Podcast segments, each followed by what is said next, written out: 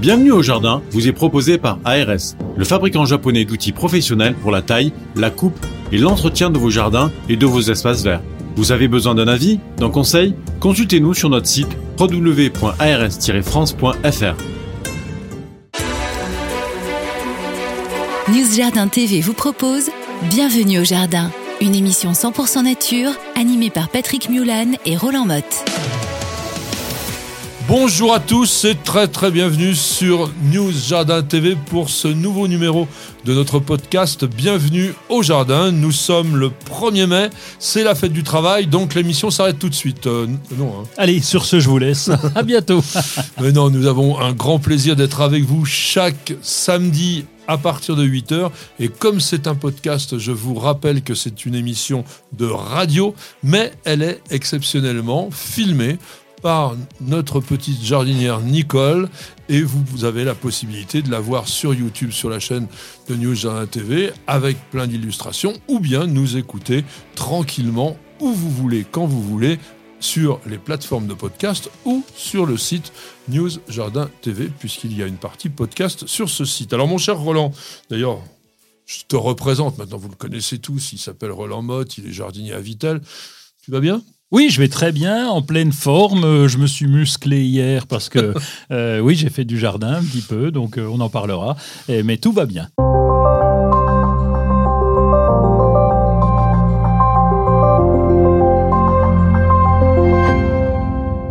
Tout va bien. Alors, nous sommes le 121e jour de l'année.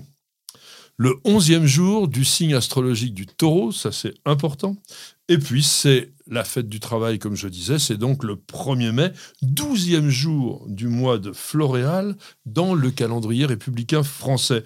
Et non, ce n'est pas le muguet. Le muguet, vous l'aurez tout à l'heure dans le dossier. La plante officielle, c'est le sainfoin. Alors, c'est quoi le sainfoin Oh, le sainfoin, c'est c'est une plante, une, une vieille plante qu'on utilisait d'ailleurs et qu'on utilise à nouveau pour euh, le fourrage.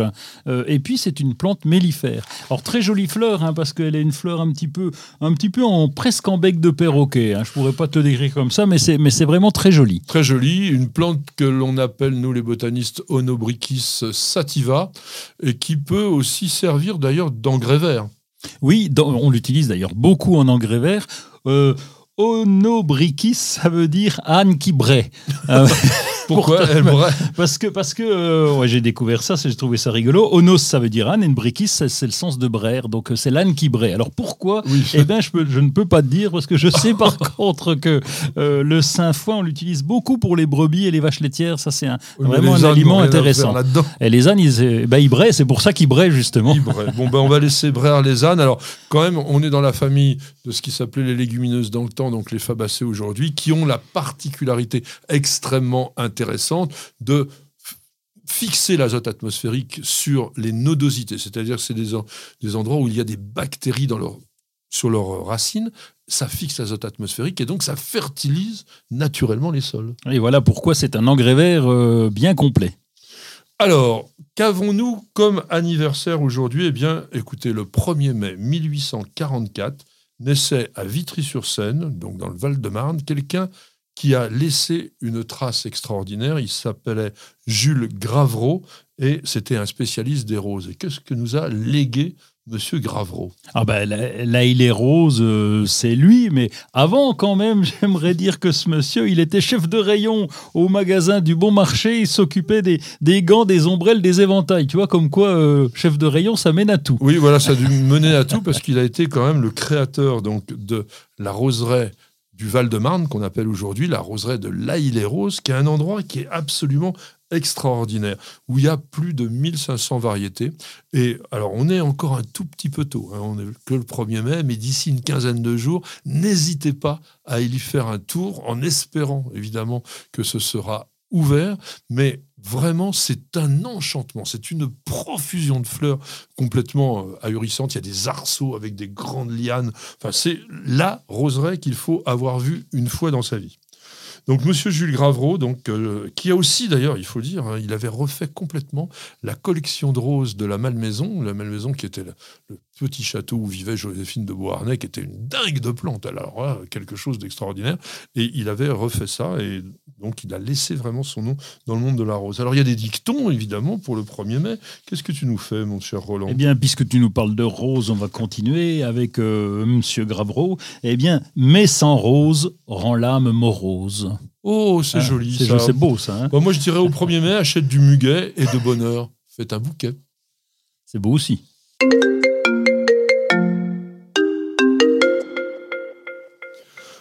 Eh bien, nous avons au téléphone Émilie. Émilie qui nous dit la chose suivante. Elle a, alors, elle est au téléphone, non.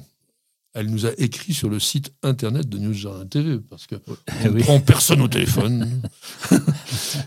Elle veut planter des, des patates douces dans son potager. Elle nous dit est-ce qu'il faut les semer ou bien trouve-t-on des plants dans les jardineries?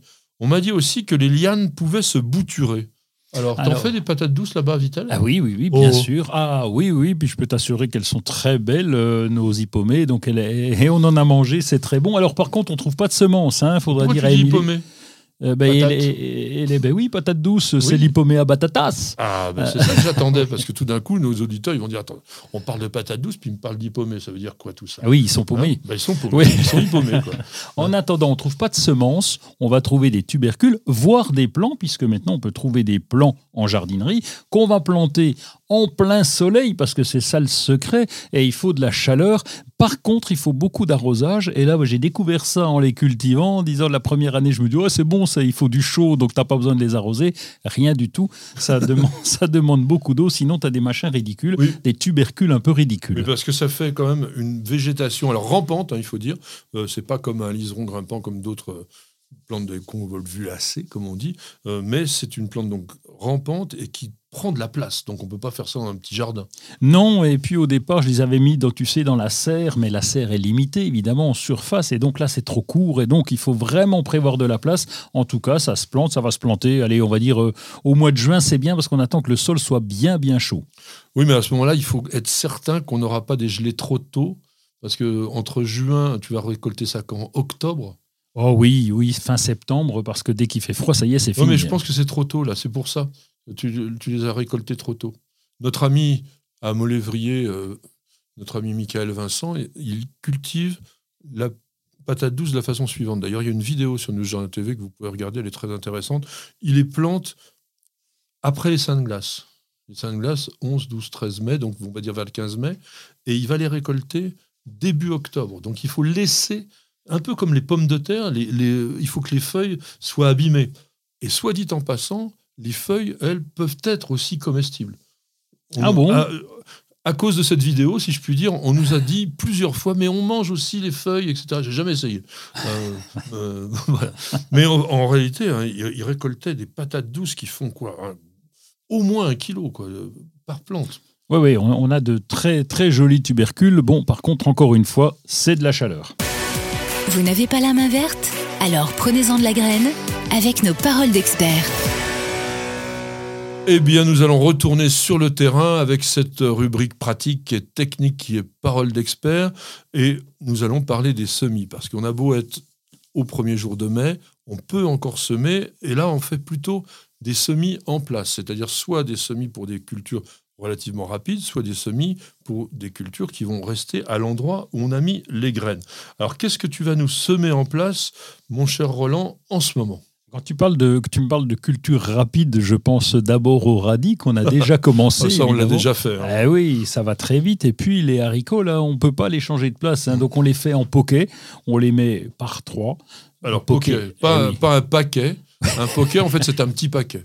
C'est-à-dire Oui. de 3 à 4 graines que vous mettez à l'endroit exact où vous voulez que la plante se développe. Oui, c'est ça. On fait un petit trou avec le pouce parce que ça fait un plus gros trou. On en met, ben oui, j'en mets trois ça, dedans. Ouais. Ah oui, c'est vrai que tu fais pas de sillon, toi. Non, non, non. Mais on- après, tu sais plus où tu l'as mis. Oh, t'inquiète pas, ça pousse, on le repère. Et puis Ah, on mais a oui, quand mais même. toi, t'en mets n'importe où. Mais euh, Oui. vous savez, Ouais. c'est pas le jardinier de base. Il fait un truc très spécial, il en fiche partout. Puis effectivement, après, ça fait un très très joli jardin. Sauf que le potagériste classique va nous faire ça un rang d'haricots. Oui, Donc il a- il vaut mieux faire un rang. Donc on va faire un rayon on dit ça en langage jardinier, c'est-à-dire un sillon avec la langue de la serfouette, le long du cordeau. Et à ce moment-là, le poquet, on va le disposer à l'écartement idéal, c'est-à-dire environ 50 cm pour les haricots. Oui, c'est bien, oui. Voilà. Et puis, donc, on a tout de suite l'endroit où va se développer la plante. C'est économique au niveau des graines plutôt que de faire un rond. Oui, c'est économique, c'est pratique. Tu vas tasser après. N'oubliez pas quand même de recouvrir. Il hein. faut reboucher avec ta petite langue. Là, il faut bien reboucher, retasser et ça va pousser. Alors, n'oubliez pas quand même les rames.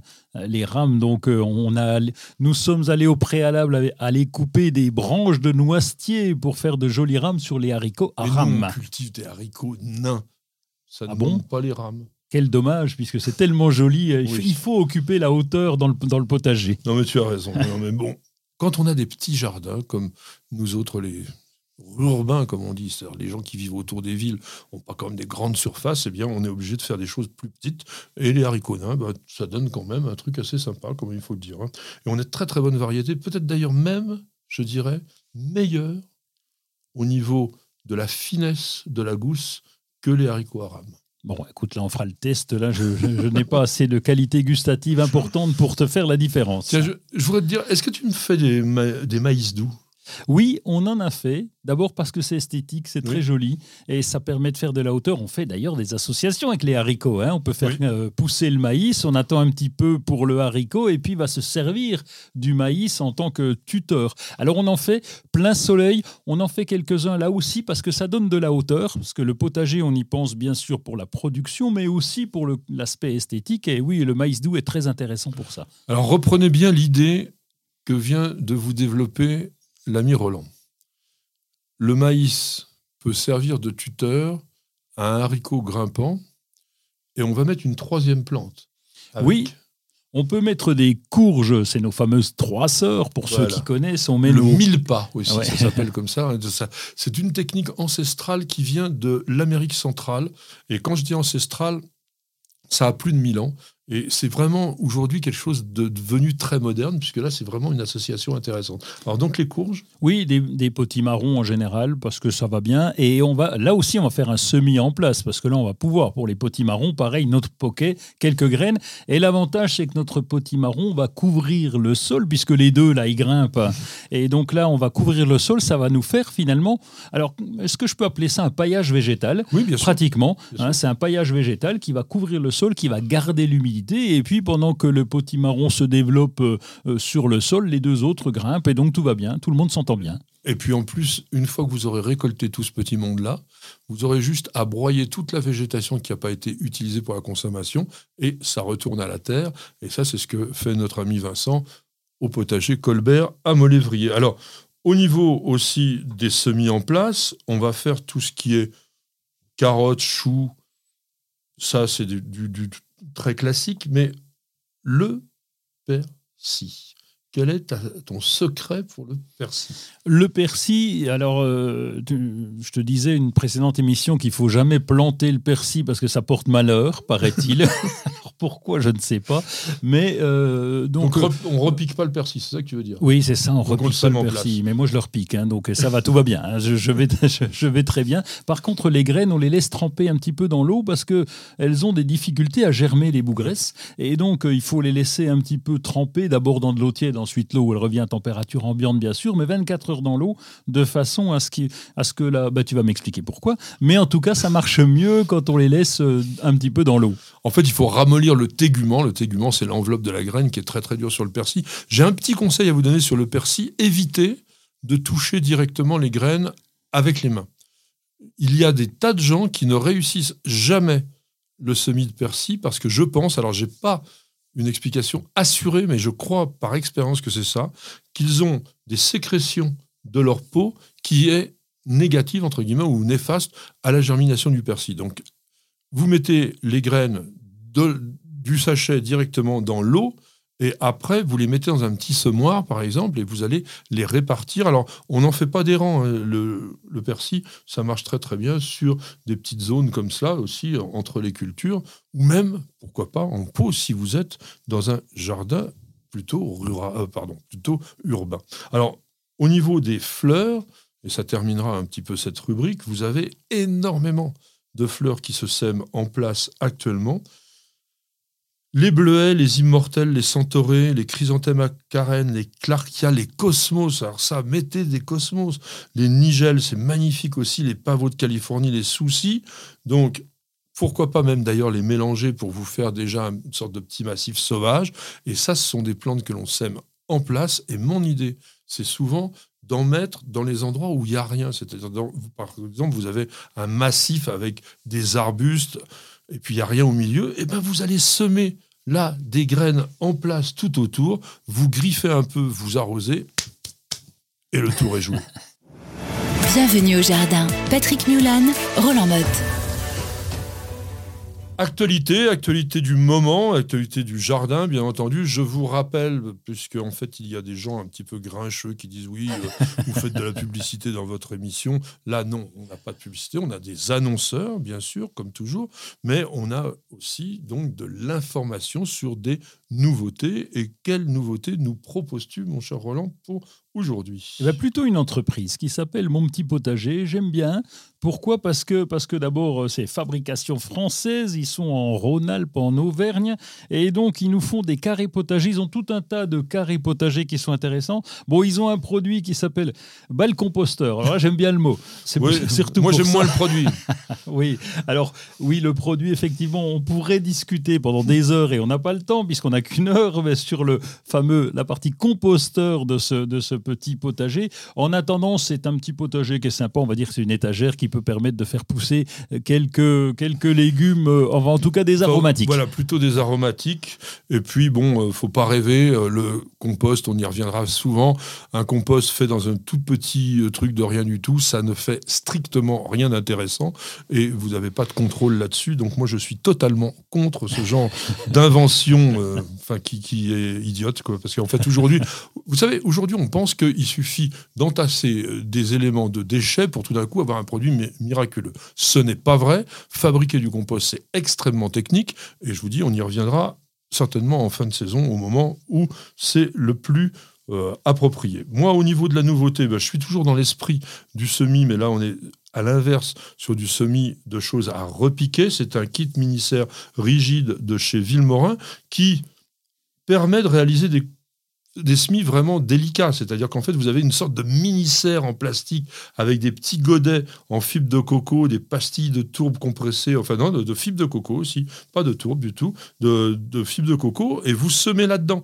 Donc si vous essayez de faire des choses un petit peu plus frileuses, tiens, même, même, par exemple, pourquoi pas du basilic ou des plantes d'intérieur. Il y a des plantes d'intérieur qui se sèment. Tiens, essayez par exemple de faire de la sensitive. Vous savez, cette plante qui se, euh, se replie comme ça quand on touche dessus, ça, ça marche bien là-dedans. Et puis, bah, ça aussi, c'est la saison, le tunnel de croissance pour tomates. Alors ça, c'est pas un vrai tunnel, c'est-à-dire c'est un tunnel sans les bouts. Vous avez que le ah dessus, mais il est haut. Alors ça permet deux choses. Ça permet de laisser les plantes à l'abri quand même d'un petit coup de froid. Les sunglasses, c'est pas encore maintenant. Et puis également de protéger du vent et de la pluie, parce que ça, si on est dans une année très pluvieuse, les tomates, elles sont souvent imprégné par le mildiou, et ça, c'est quand même un petit peu Alors, qu'est-ce que tu as aussi comme coup de cœur? Alors oui, tiens, je voulais simplement dire au niveau des manifestations que malheureusement, les journées des plantes de Chantilly qui devaient avoir lieu la semaine prochaine, 7, 8 et 9 mai, sont annulées, toujours pour des raisons de Covid, malheureusement. Oui, c'est dommage, mais ça, je ne le souhaite pas Terre Vivante, puisque c'est mon petit coup de cœur. Euh, le, parc Terre Vivante, euh, Terre Vivante qui, se trouve à Mince, en Isère, existe depuis longtemps, depuis les, les années 80, à l'époque où ils ont créé les quatre saisons du jardinage. C'est des gens que j'aime bien parce qu'ils vont, ils vont aller fouiller dans tout ce qui se fait au niveau bio, ils vont, ils vont aller chercher, ils vont aller mettre en pratique également. Donc ça, c'est intéressant. Puis il y a même une exposition qui s'appelle l'Expotagère, où là, ils mettent en avant des, des expressions jardinières euh, euh, ramener sa fraise, avoir un cœur d'artichaut, etc. Donc c'est intéressant, ça ouvre ce week-end. le chou là. Euh, Ben oui, ça, ça nous prol- ça, ça, il faut que j'arrête, c'est ça Non, non, non, pas du tout, pas du tout, continue. C'était juste donc, pour te sortir ma science. Ah oui. Donc ils ouvrent le 1er mai, je l'espère en tout cas pour eux, mais enfin ils ont tout l'été, j'espère aussi, Oui. pour pouvoir visiter. Et il y a plein de stages, il y a plein de Voilà. visites, c'est très intéressant. Il y a des stages, il y a des visites, et puis vraiment, vous avez des gens qui sont passionnés, qui sont experts. Moi, mon coup de cœur ira à quelque chose qui n'est pas 100% jardin, mais extrêmement intéressant, qui s'appelle le Tencat Aquavia. C'est un aquatextile d'épaulement. Alors, c'est d'abord fait pour mettre sous les routes, de manière à absorber les hydrocarbures, et notamment, bon, quand vous avez une voiture qui a des, quelques fuites, etc., eh bien, ça tombe dans le sol et ça vient polluer le sol et ça peut rentrer dans la nappe phréatique. L'idée, pourquoi le mettre au jardin? Ben, Si vous avez une zone sur laquelle vous mettez votre voiture en permanence, on va dire une sorte de parking qui n'est pas dans un, un sol euh, étanche, eh bien, mettez ce genre de produit-là. Donc, c'est vraiment quelque chose qui est naturel. Il y a deux couches qui vont vous permettre, de façon totalement euh, unique, euh, j'ai pas vraiment compris le système. Non, non, c'est vrai, parce qu'en fait, comment ça arrive à dégrader, mais en tous les cas, c'est annoncé comme ça, il n'y a pas de raison que ça, ne le soit pas. Et en fait, c'est la structure qui fait la biodégradation naturelle des hydrocarbures, hydrocarbures présents dans les eaux de ruissellement. Et donc, ça, je vous conseille de vous intéresser à ça si vous avez un parking. Et maintenant, on se repose pendant une petite minute avec nos annonceurs, des annonceurs vraiment sympas. Ça va chauffer avec le Green Power d'Ozlock. Des herbeurs électriques sans flamme et 100% naturels. Ozlock, conçu par des jardiniers pour des jardiniers. Parce qu'on devrait tous commencer la journée par un bol d'oxygène. Parce qu'il y a des réveils qu'on échangerait contre aucune grasse mat. Parce que mettre du beau partout, ça fait du bien tout le temps. Parce qu'une bonne promenade, ça fait battre deux cœurs. Parce que ça fait grandir de faire pousser quelque chose. Parce que le circuit le plus court, c'est entre votre jardin et votre cuisine. Parce qu'il y a des rencontres qu'on n'oubliera jamais. Parce qu'un monde meilleur, ça commence d'abord chez soi. Et parce qu'on n'a jamais eu autant besoin de se reconnecter à la nature et à la vie. Truffaut, mettons plus de vie dans nos vies. Bien que votre pelouse se porte plutôt bien, vous voyez apparaître de la mousse ici et là. Pas de problème, Gazon Pur DCM vient à votre secours. Gazon Pur DCM est un engrais pelouse organo-minéral avec une action indirecte contre la mousse. Cet engrais ne tâche ni les dallages ni les pavés. Gazon Pur DCM, c'est deux en un. Un beau gazon bien vert et en plus, sans mousse. Incroyable ce qu'un mini-grain arrive à faire. Profitez de votre programme sans effort avec l'autoril d'Ozlock. Tuyau d'arrosage qui se réenroule automatiquement. Ozlock, conçu par des jardiniers pour des jardiniers.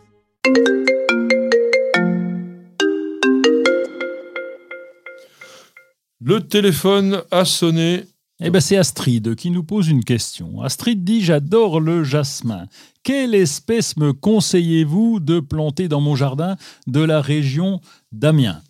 Alors, euh, ben, le souci, c'est que Astrid adore euh, le jasmin. J'ai peur qu'elle nous parle du jasmin officinal, celui qui gèle quand il fait pratiquement euh, moins 10 degrés. Et encore, non, il a, oh il- et encore, Officinal? Oui. Euh, moins 5, il en peut plus. Moins 5, il en peut. Bon, Oh là. tu vois, ça, bon, alors, disons derrière un mur, alors.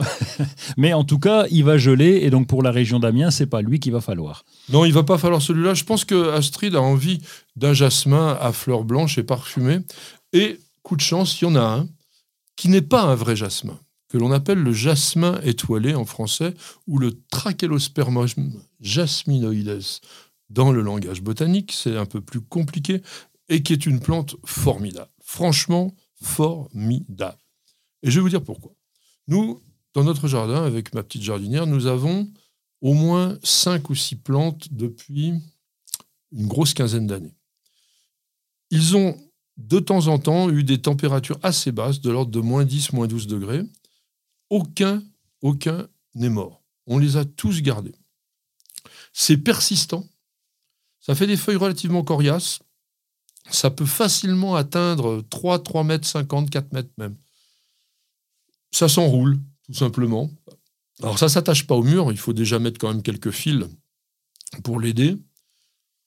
En mai, Alors pas tout de suite là, il faut attendre encore une bonne quinzaine de jours, mais ça va être couvert de petites fleurs en forme d'étoile qui ont exactement le parfum du jasmin. Et la seule chose que l'on peut lui reprocher, et pourquoi lui d'ailleurs lui reprocher, mais enfin ça peut inquiéter, c'est qu'en hiver, quand il a froid, eh bien il rougit. Ses feuilles deviennent un peu plus rouges. Ouais, mais c'est pas un reproche à la limite, hein. c'est une adaptation au froid et puis finalement ça le, ça lui donne, un, ça le change de, physionomie euh, pendant l'hiver, c'est aussi sympa. Exactement. Alors on va plutôt le planter en plein soleil, on va lui donner un endroit un peu abrité. hein. Toutes ces plantes-là gèlent plus facilement si elles sont exposées au vent dominant, par exemple. La sensation de froid que l'on a, quand vous regardez par exemple un thermomètre, on va vous dire, mettons, 0 degré. Et puis, si vous avez quelque chose d'un peu sophistiqué, il va vous dire, même un, un téléphone portable, il vous dit ressenti moins 3. Mhm. Bah, la plante, elle est comme vous, elle ressent exactement la même chose. Donc, il ne faut pas forcément regarder les températures qui sont annoncées, il faut regarder aussi, par rapport à la rusticité, ce que la plante reçoit. Au niveau de l'entretien, franchement, strictement rien. Alors, c'est une apocinacée. Je vous dis pas ça pour avoir l'impression d'être savant, c'est parce que les plantes de la famille des apocinacées, dans laquelle d'ailleurs on trouve le laurier rose, sont des plantes qui sont toxiques. Et il y a un latex, quand vous coupez les tiges, il y a un latex blanc qui se dégage, et ça, il faut quand même éviter qu'un jeune enfant puisse le manger. Il ne serait pas mortel, mais quand même, c'est pas vraiment très agréable. Bon, et, et puis euh, vraiment, allez, pour Astrid, il y a le jasmin d'hiver. hein. Là, il est jaune, il n'a plus rien à voir, mais lui il tiendra le coup. Et puis ils sont pas bons. Enfin, ils sont, ils sont pas bons. Ils Ils, sentent sentent rien. sentent rien. Mais bon, pourquoi pas Vous avez dans ces cas-là un jasmin. Alors lui, il n'y a pas de problème. C'est jusqu'à moins 20. On peut y aller. Vous cherchez la petite bête? Toutes les réponses dans le dossier de Bienvenue au jardin. Alors nous sommes le 1er mai. Il y a un incontournable. Il s'appelle le muguet. Et j'espère que tout le monde va offrir au moins un brin, si ce n'est quand même un petit pot avec euh, sa griffe de muguet.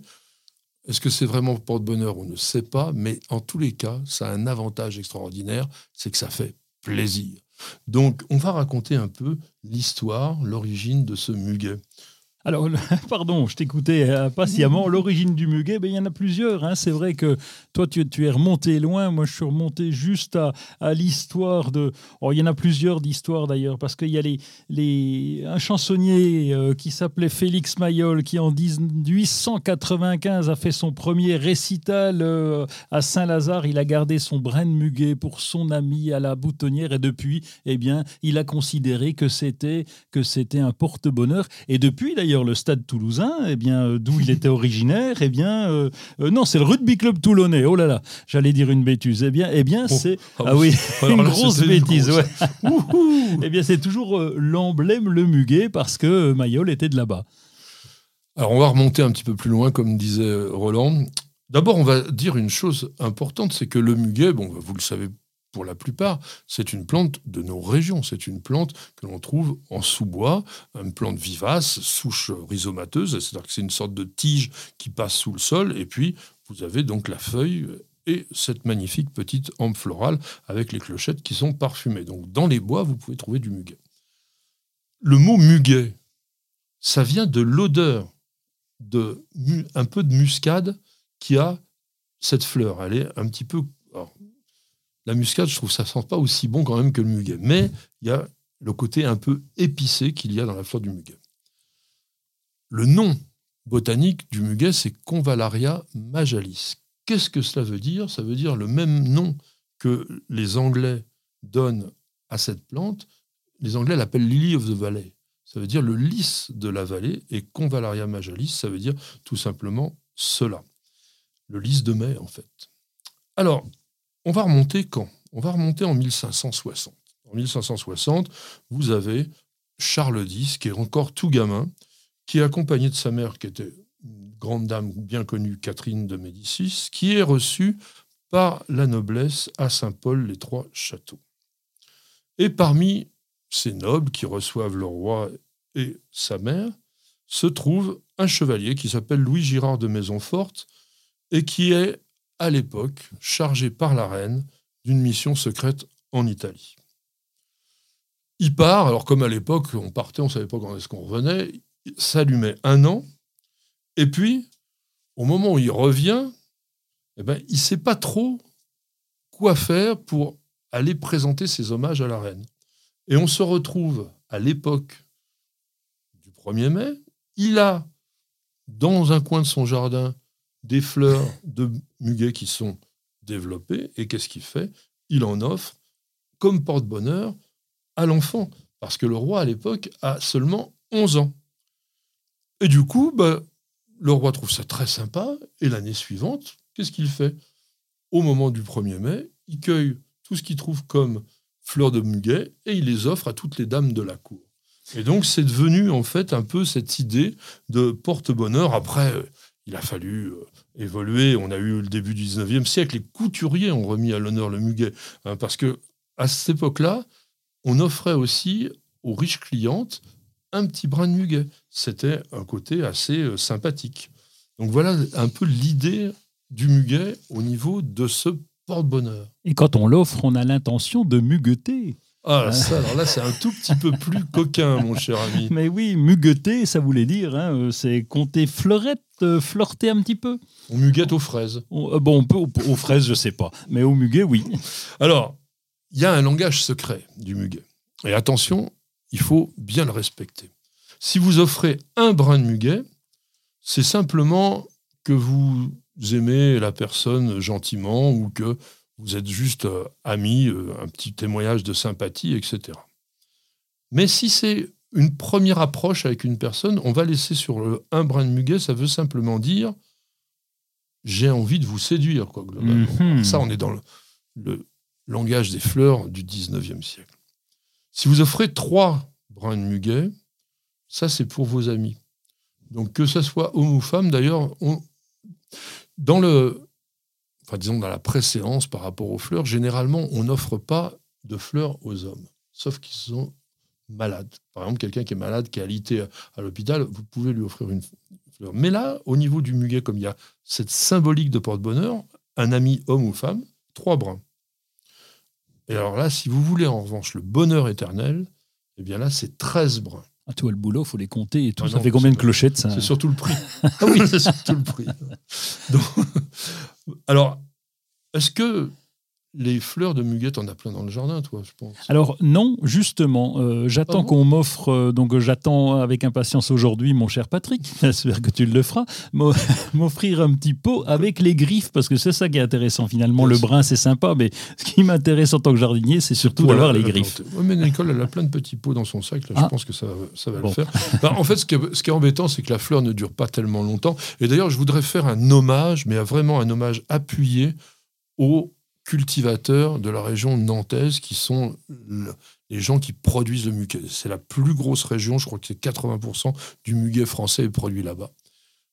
Vous imaginez pas la difficulté technique, même la- je dirais même la prouesse que représente le fait d'être capable d'amener la floraison, et j'ai pas donné la réponse, d'une plante qui s'épanouit pendant 4 à 6 jours maximum, juste le jour J.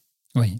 Ça, c'est incroyable. C'est-à-dire qu'avec des systèmes d'aération, en ouvrant plus ou moins les châssis, en rafraîchissant ou en ombrageant, parce que si jamais il y a trop de soleil, faut pas que ça pousse trop vite, c'est un travail de fou et surtout un travail d'expert formidable. Parce que dans, le- dans un jardin, vous pouvez très bien avoir du muguet euh, au 15 avril. Oui, c'est Bon, ça, bah, Dans ces cas-là, euh, pour celui qui en fabrique pour le 1er mai, c'est fichu. Quoi.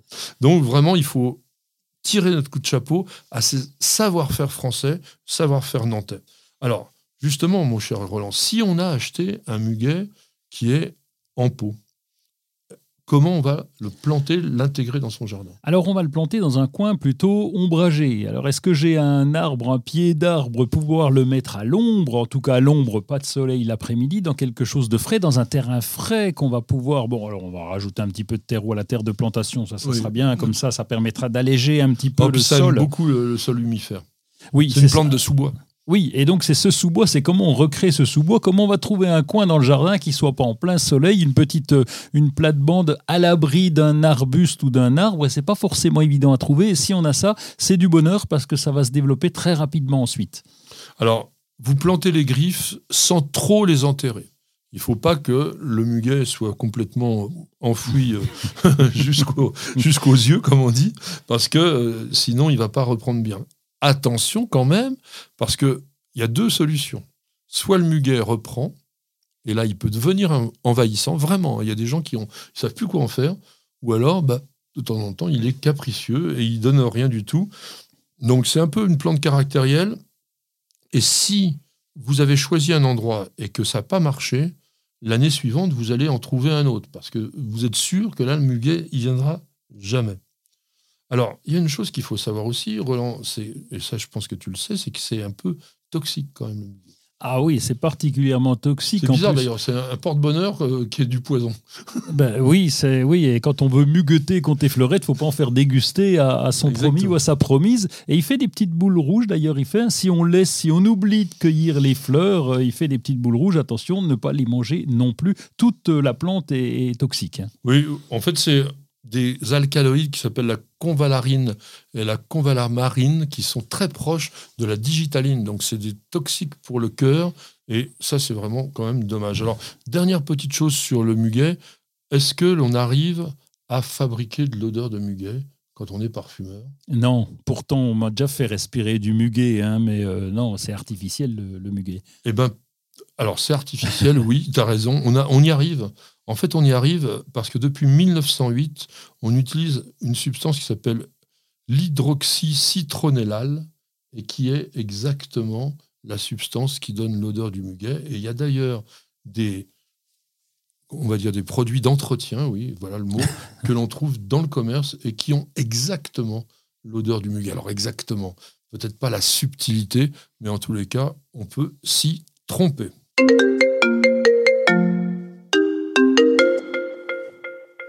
Alors, Patrick, euh, c'est Laurent qui voudrait euh, t'interroger. Alors, ayant observé la raréfaction des abeilles dans mon jardin pour la pollinisation de mes courgettes, j'avais tenté de faire un carré de plantes mellifères sans résultat. Pouvez-vous, mon cher Patrick, me donner les informations nécessaires pour réussir?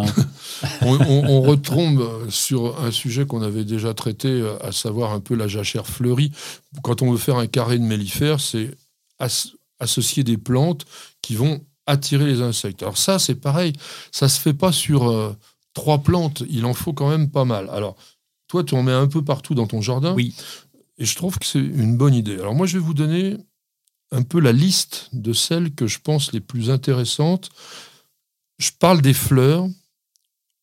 Il y a aussi beaucoup d'arbustes. Par exemple, si vous mettez euh, bah, même des roses sauvages, enfin des roses simples, si vous mettez des choisirs, les orangers du Mexique, des choses comme ça, ça va énormément attirer, sans compter, bien entendu, aussi les arbres fruitiers. Enfin, ceux-là, ils sont déjà terminés leur floraison. Alors, l'astère, l'astère, il y en a de printemps, vous savez, ça ressemble à une petite marguerite, mais de toutes les couleurs.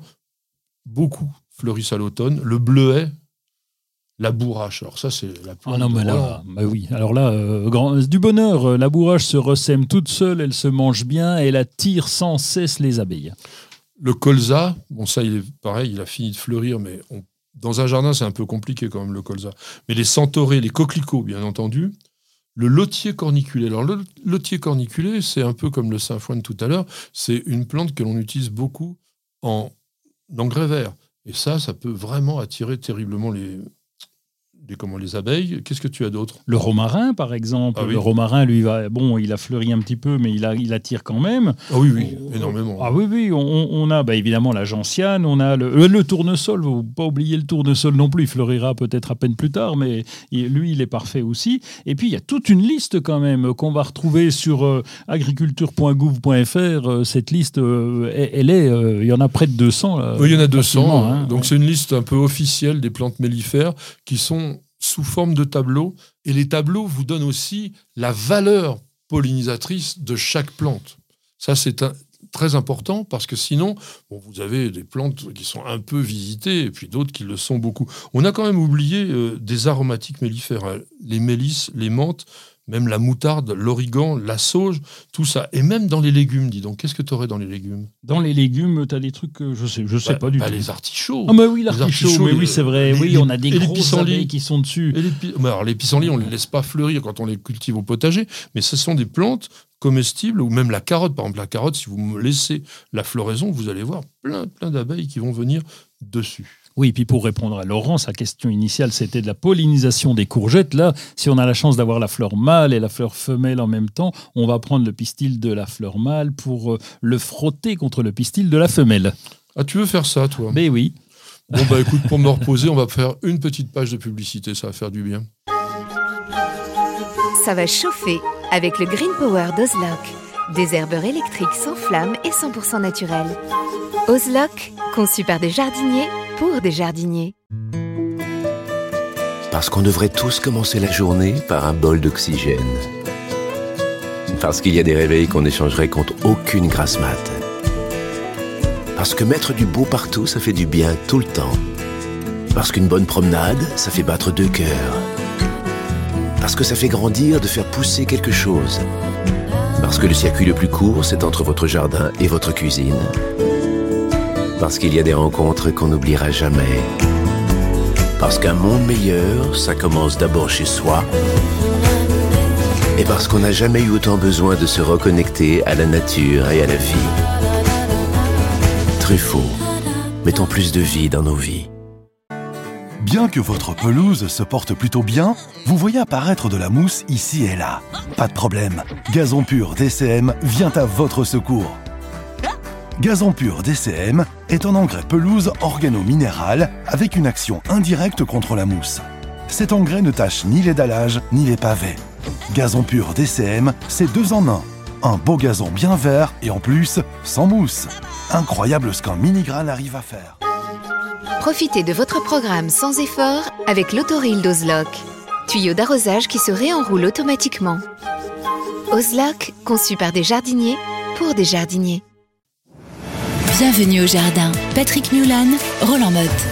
Roland, nous allons travailler au jardin et on a beau être le 1er mai, du moins on est dans une période dans laquelle il y a à s'activer au jardin. Qu'est-ce que tu vas faire la semaine prochaine? Ben, dé- déjà, c'est aujourd'hui. Je vais commencer par aujourd'hui. Je vais essayer d'aller piquer le, le muguet de Nicole pour replanter des griffes dans mon jardin. C'est le moment.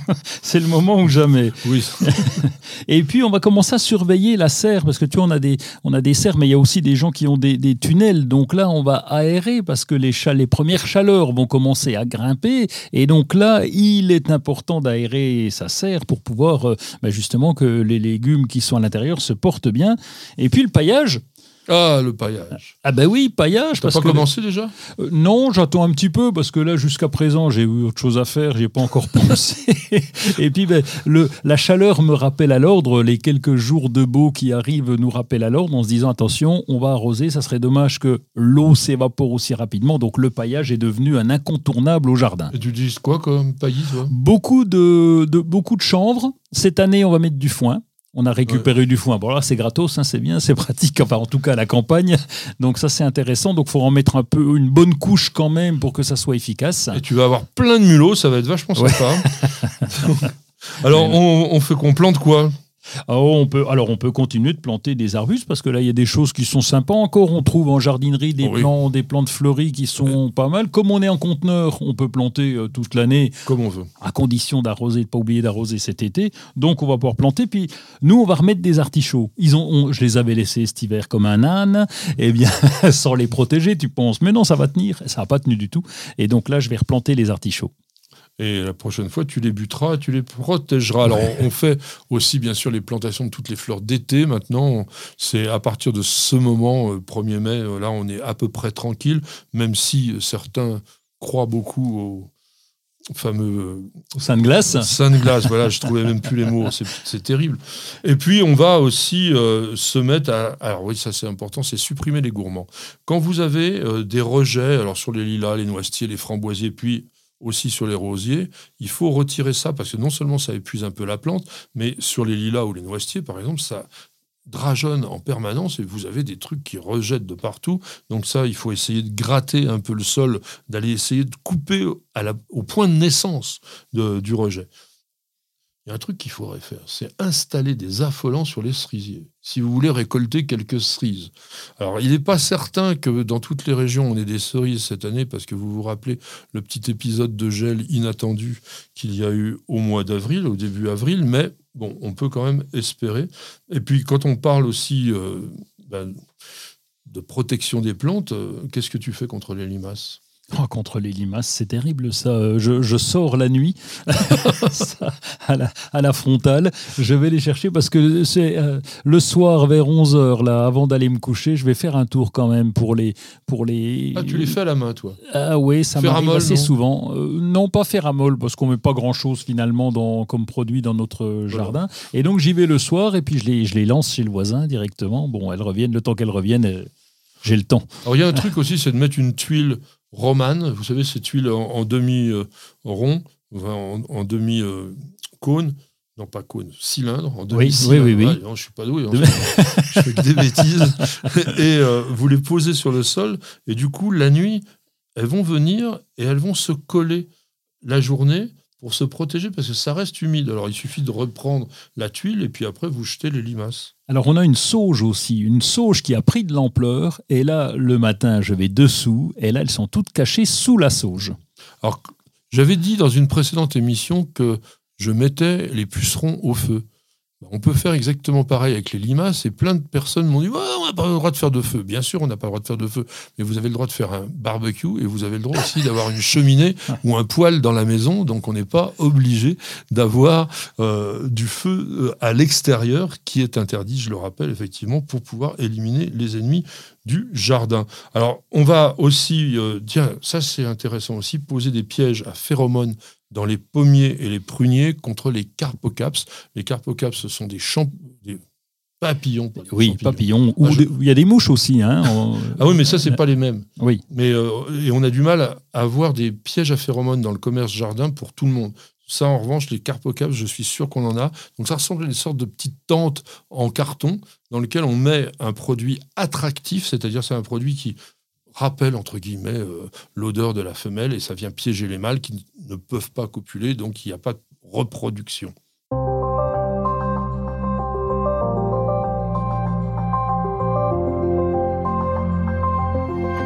Allez, un petit peu de lecture, mon cher Roland, ou du moins un petit peu de surf internet de ton côté. Tu nous fais quoi? Des potagers Oui, c'est ça. Oui, le club, le club potager, le club plan potager, qui est né lui en 2009, mais qui vient de sortir son site internet. Club Plan Potager. Et donc, euh, c'est intéressant parce qu'ils sont 14, 14 producteurs spécialisés en particulier dans les tomates. Ils représentent les 14, 70% des ventes françaises. Donc, quand vous achetez vos tomates, vous êtes presque sûr de tomber sur, euh, sur, sur ces sur tomates-là. les amis du club potager. Et les gars, ils ont fait des tests, je dis les gars parce que je les connais un peu, donc il y a beaucoup de gars, euh, malheureusement. Et donc, ils ont fait des tests et ils sont allés au Château Colbert à Maulevrier, que tu connais bien Euh, sûr. Dont on a parlé tout à l'heure. Eh ben oui, et puis Jean-Yves Le chef, leur a con- concocté des recettes, des recettes que vous pouvez retrouver sur le site, sur leur site internet. Euh, Il y a en l'occurrence un tartare de tomates premio et lemon boy. Lemon Ah. boy, c'est, tu sais, c'est une tomate, oui voilà, un peu oui. jaune, un, un peu grosse et, et qui est très sympa. Et donc là, allez voir la recette parce qu'il y a toutes les vidéos des recettes. C'est très bien. Ça s'appelle Club Plan Potager. Mais j'ai vu que tu faisais aussi avocat, œuf mollet aux fleurs du potager, pesto de persil et amandes. Alors là, c'est plus compliqué, mais ça doit être assez sympa. Et il est vrai, d'ailleurs, euh, je peux le dire parce que nous, on a eu l'occasion d'aller déguster la cuisine de Monsieur Massonnet. C'est quelque chose de grandiose. Et même avec des produits simples, tu vois, ça c'est formidable. Ça. Oui. Alors, au niveau des lectures, au niveau des lectures, bah, tiens, on va rester dans l'idée des plantes comestibles parce que, alors, on a deux copains. Ça, c'est vrai que là, on fait de la pub pour nos copains. Mais ce sont des bons, des bons copains et des bons jardiniers. Ils s'appellent Didier Villery et Pascal Garbe et ils viennent de sortir chez Ulmer toutes les plantes belles et comestibles. C'est un gros bouquin, 320 pages, 800 photos. Didier est un bon photographe de jardin. Il a énormément de, de- de photos de toutes les plantes possibles, imaginables. Et ces deux compères qui sont vraiment complices. Et ils ont vraiment associé leur talent. Didier, qui est, bon, est principalement aussi le photographe, mais qui est un jardinier de terrain. Pascal aussi, puisqu'en fait, il dirige le jardin fruitier de la Connexie, mais c'est surtout lui un cuisinier, c'est un jardin cuisinier, un jardinier cuisinier. Il adore complètement concocter des choses avec des plantes invraisemblables. Il fait des salades avec 40 fleurs, par exemple, différentes. Enfin, des trucs que vous imaginez pas. Mais ils ne sont pas restés là. Ils sont aussi allés voir des très grands chefs. Il y a Anne-Sophie Pic, il y a des gens comme ça, pour qu'ils leur donnent aussi des recettes avec des plantes inattendues. Donc vous avez un bouquin qui est joliment illustré, qui vous donne l'idée aussi de faire à la fois un jardin d'ornement et un jardin gourmand, et dans lequel il y a plein de petits clins d'œil avec des recettes de grands chefs. Donc, c'est vraiment à recommander absolument. Et puis, j'ai un deuxième livre qui est aussi fait par un copain. Aujourd'hui, c'est ah, le jour des copains. Pierre Nessman, Pierre Nessman qui travaille à Rustica, bah, oui, on peut le dire, il hein, faut, les, faut les saluer, et qui, chez Delachaux et nous sort Mon jardin s'adapte au changement climatique. L'idée, elle est extra, c'est-à-dire que c'est complètement dans le temps, dans l'idée du moment, etc., puisqu'on sait bien que même si c'est pas linéaire, il y a quand même vraiment des problèmes au niveau du changement climatique dans nos jardins. Ce livre est illustré par, alors je fais que des compliments, mais oui, par un des meilleurs photographes de jardin français, qui est Philippe Perdereau, avec sa femme Brigitte. Les photos sont magnifiques, ce sont des très beaux jardins, c'est très équilibré, etc. Et puis, il y a des commentaires de Pierre qui sont tout simples, mais qui sont dans le bon sens et qui sont de bon sens. Donc, j'ai bien aimé ces deux livres-là, je vous les recommande tout particulièrement, et je pense que ça vous servira au quotidien pour votre jardin ou même pour votre connaissance jardinière.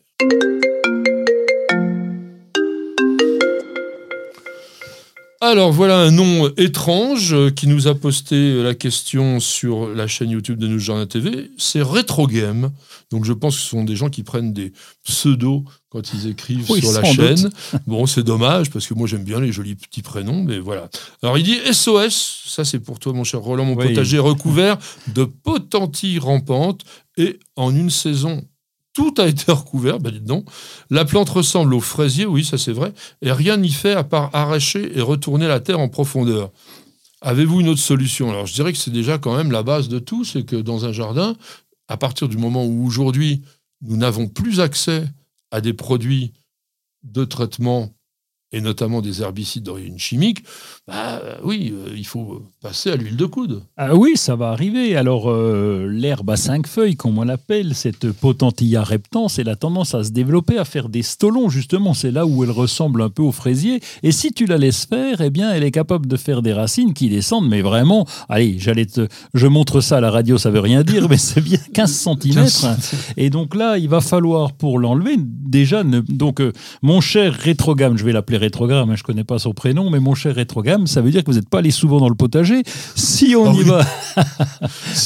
Plus qui est couvert de potentiel. Oui, bah oui, si on y va régulièrement, on surveille parce que cette plante-là, justement, elle s'implante facilement. Et là, il faut ma grelinette ou ma, euh, ma, ma, ma rotogriffe, euh, voilà, ou même la, gourge, la gouge asperge, tiens, ah simplement, euh, de façon à enlever la racine. Parce que si on enlève que le haut, ça sert à rien, la racine reste et ça repart. Donc là, vraiment, il y a un travail d'émiettement de la terre pour enlever justement ses racines. Ben oui, parce qu'arracher, retourner la terre, euh, désherber, c'est le travail de base de tous les jardiniers. Et je pense qu'aujourd'hui, ben, on en est arrivé à, ça. Alors si, il y, a une autre solution.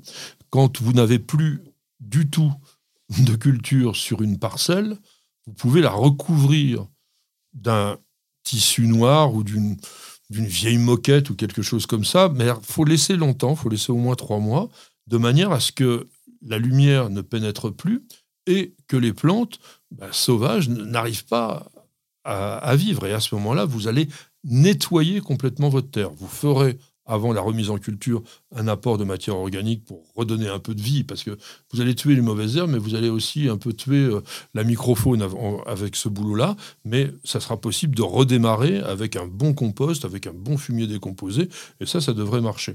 Alors, attention, la quinte-feuille pousse essentiellement dans des sols très azotés. Donc aussi, allez-y mollo, si je puis dire, sur les apports organiques, parce que c'est comme cela que l'on augmente la quantité de nutriments, en fait, on appelle ça comme ça, éléments qui servent à nourrir les plantes à l'intérieur de ce type de sol. Patrick, Roland, racontez-moi une histoire de plante, de jardin ou de jardinier. Eh bien, mes amis, pour euh, ces histoires botaniques, nous allons raconter l'histoire d'une confusion qui a plus de 260 ans et qui fait que l'on confond toujours aujourd'hui les pélargoniums et les géraniums. Or, mon cher Roland, ce ne sont absolument pas les mêmes plantes, Et même, non. même si. Même si, même si il peut y avoir des similitudes, il n'empêche que le, géranium vivace, on le connaît bien, il y a un très joli, des bleus qui sont magnifiques, et le pélargonium, c'est plutôt ce qu'on appelle le géranium des balcons, le roi des balcons. Enfin bref, on mélange un peu tout, et cette confusion, elle existe parce que vous allez dans un magasin aujourd'hui, vous demandez des géraniums, on va pas vous diriger spontanément vers les plantes vivaces, on va vous diriger vers nos géraniums, nos fleurs, nos géraniums zonales d'ailleurs, on dit géranium des balcons, géranium double et, et on se plante tous lamentablement. Et donc là, mais je crois que c'est de la faute à M. Linné. hein. C'est lui qui, a- qui, s'est mal comporté au début. Oh non, ne jetons pas la pierre au plus grand des naturalistes du XVIIIe siècle, Carl von Linné, qui était donc un Suédois et qui a inventé la classification binominale, donc le- les genres et les espèces, et ce monsieur qui a nommé un nombre incalculable de plantes, mais aussi, il faut le dire, d'animaux, donc vraiment un encyclopédiste incroyable, recevait des échantillons du monde entier. Je vous rappelle, on est au XVIIIe siècle, et pour faire le voyage du Cap en Afrique du Sud, qui est la région de prédilection des pélargoniums, jusqu'à Uppsala en Suède, qui était le quartier général de M. Linné, il faut un certain temps. Donc évidemment, les échantillons qu'il pouvait recevoir pouvaient de temps en temps euh, poser quelques problèmes d'identification. Donc il a bien vu qu'il y avait une similitude entre les deux plantes qui font partie de la famille des Géraniacées, et il les a classées dans ces Géraniacées, mais il les a tous appelés géranium. Et ça a duré longtemps.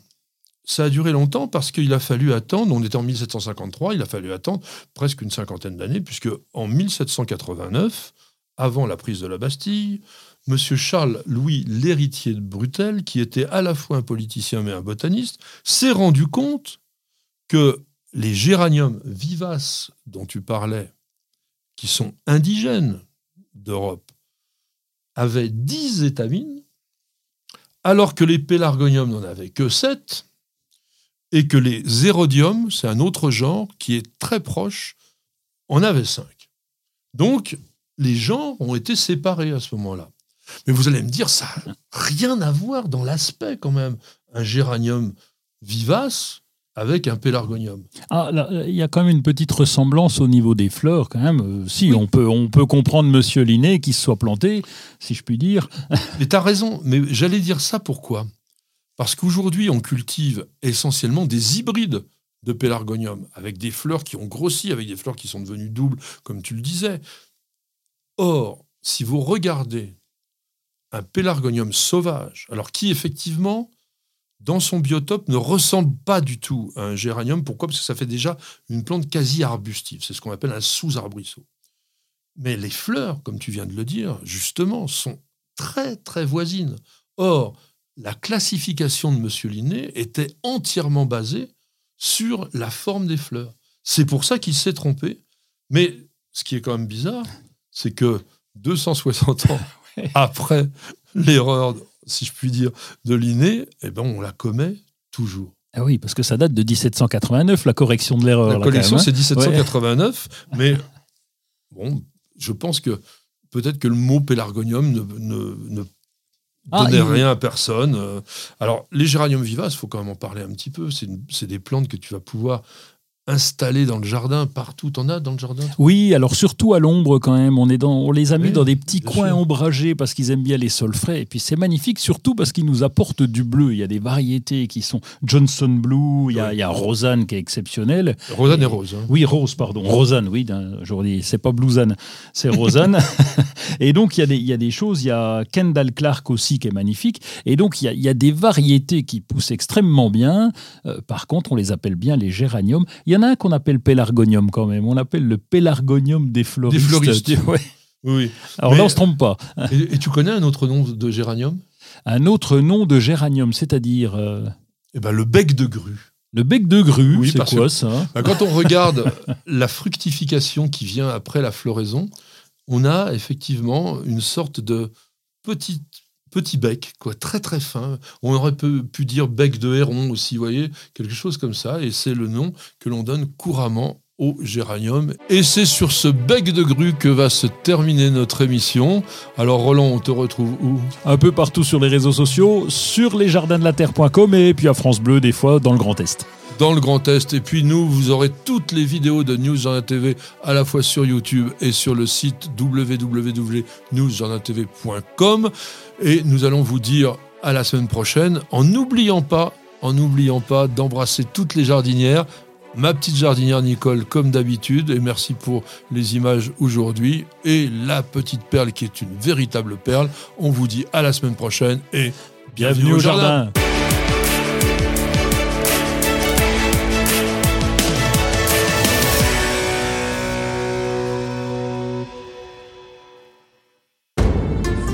Vous avez écouté Bienvenue au jardin avec ARS, le fabricant japonais d'outils professionnels pour la taille, la coupe et l'entretien de vos jardins et de vos espaces verts. Vous avez besoin d'un avis, d'un conseil? Consultez-nous sur notre site www.ars-france.fr.